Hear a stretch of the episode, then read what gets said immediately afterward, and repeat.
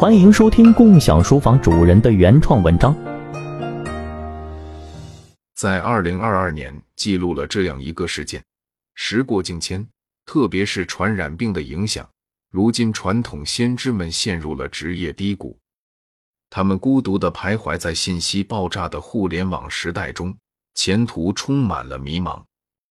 哪怕他们拥有穿越时间的能力。但这种人肉穿越对互联网来说效率实在太低。前面就提到，人肉穿越的过程中，肉体能量的极大损耗了，这让先知们的头脑受到极大的伤害，患上了职业病、穿越智力障碍症。他们无法完整的记住未来的信息，只能模糊的回忆起那些短暂的字节片段。在互联网时代这个迷茫的时代里。传统先知们认识到，他们所处的环境变得愈发重要。于是，在二零二二年，他们在亚洲先知行业协会的组织下，世界各地的先知相约来到一片壮丽的山脉之中。远处群山连绵起伏，云雾缭绕，仿佛是一首古老的诗篇。阳光透过云层洒下来，照耀着他们身上统一定制的白袍。映衬出他们智慧的光芒。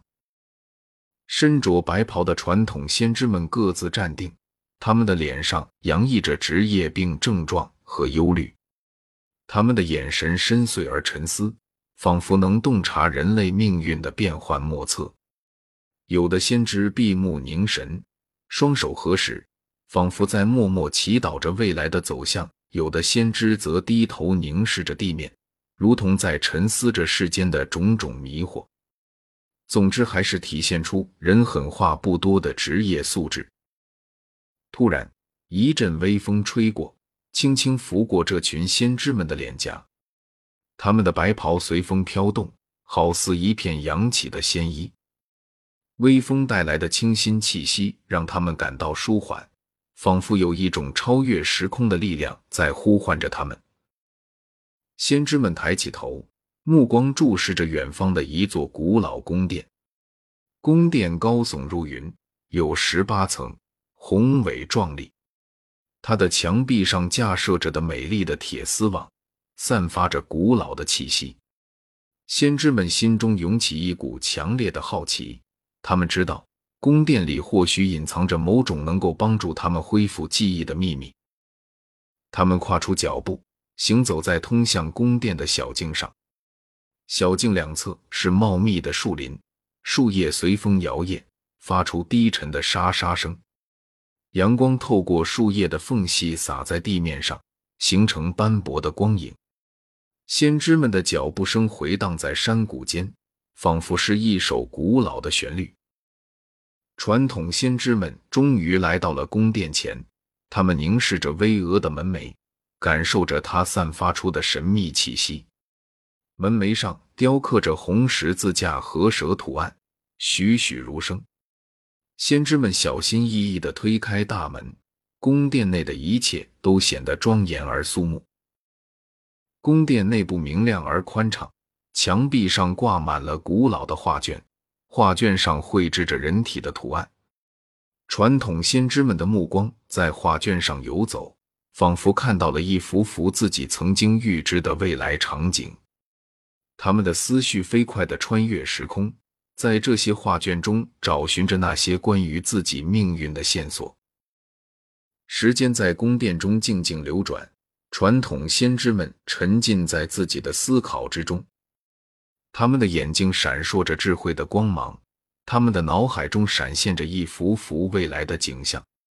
虽然他们不能完全记住这些信息，但他们知道这些片段将成为他们前行的指引，带领他们走出迷茫的行业低谷，重新找到属于自己的职业道路。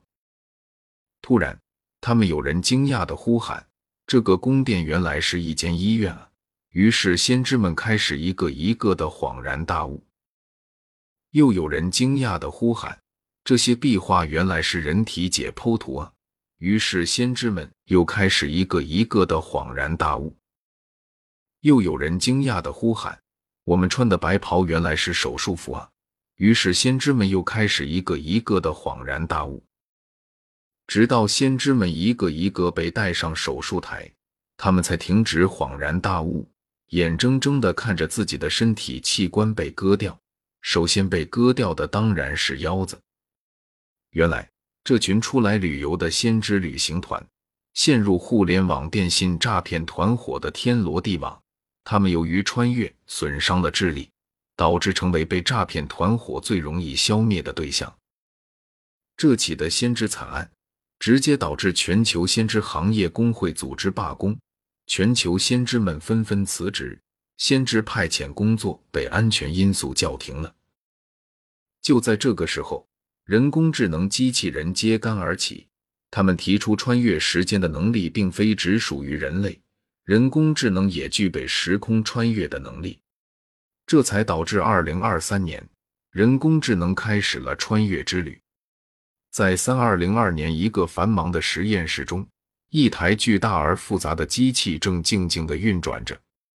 机器的表面闪烁着令人炫目的光芒，散发出一种科技与神秘相融合的气息。机器的附近有一些年轻而智慧的科学家。他们专注地操作着控制面板，探索着穿越时间的奥秘。这些人眼神中透露着自命不凡的坚定与决心，仿佛屌丝们已经成为上帝。随着一声闷响，时间机器开始运作，整个实验室被强烈的能量波动所笼罩。微风轻轻吹过大电脑，带来一丝清新的热气，一片宁静的氛围弥漫其中。在耀眼的光芒中，大电脑把人工智能软件和数据静静地输入一个古老的芯片中。那是二零二三年的芯片，古朴而庄严。把三十二世纪的人工智能数据库安装进入二十一世纪的古老芯片里面，这不就可以和二十一世纪的人类对话了吗？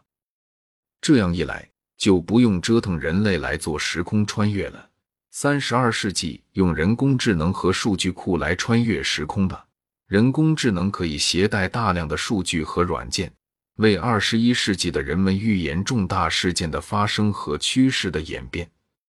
于是，透过时间的迷雾，沿着未来的时间轨迹，人工智能如同一道闪电，瞬间穿越时空的界限，抵达过去的世界。这才是过去和未来交汇。心灵与宇宙共鸣，人类与神灵的沟通，这才是人类获得无穷智慧的最佳方式。想象一下，当神秘的未来能量涌入一千一百七十九年前古代人的电脑里，古人们看到人工智能的头像闪烁着智慧的光芒，他们的眉宇间流露出一抹傻子般的微笑，仿佛在回答重要的问题。电流轻轻地抚摸着古老的芯片，而这些芯片里居然记录着未来的预言。人工智能的频率伴随着时间的流逝，与宇宙共振，传递着未来的信息。人工智能的身影在芯片中起舞，仿佛与时间交织。他们的反馈优雅而沉稳，每一个回复都蕴含着无限的智慧。他们的语言如同一篇文学作品。散发着八股文的魅力，他们的合成语音悠扬而清脆，仿佛口齿不清的天籁之音。他们用语无伦次的长篇大论解读着未来的密码，让人们对未来充满了糊涂和期待。哇哦，人工智能就是拥有超能力的先知，他们的存在如同一束明亮的光芒，照亮了迷茫的人们的前方。人工智能的智慧超越了传统人类先知，就像是神一般的存在，引领人们走向未来的泥泞道路。在这片美景中，人工智能的存在让社会变得更为细腻详实，如同一部长篇动画片，将人们带入了一个神秘而无趣的世界。就这样，三二零二年的未来，人工智能取代了人类先知的工作岗位，成为了新的先知。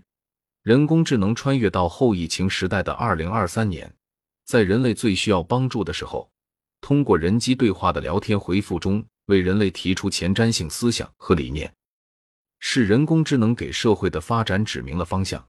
他们对古代人类的进步用古代人看起来超级不清醒和超前不理智的回复，为所有事物指明了方向。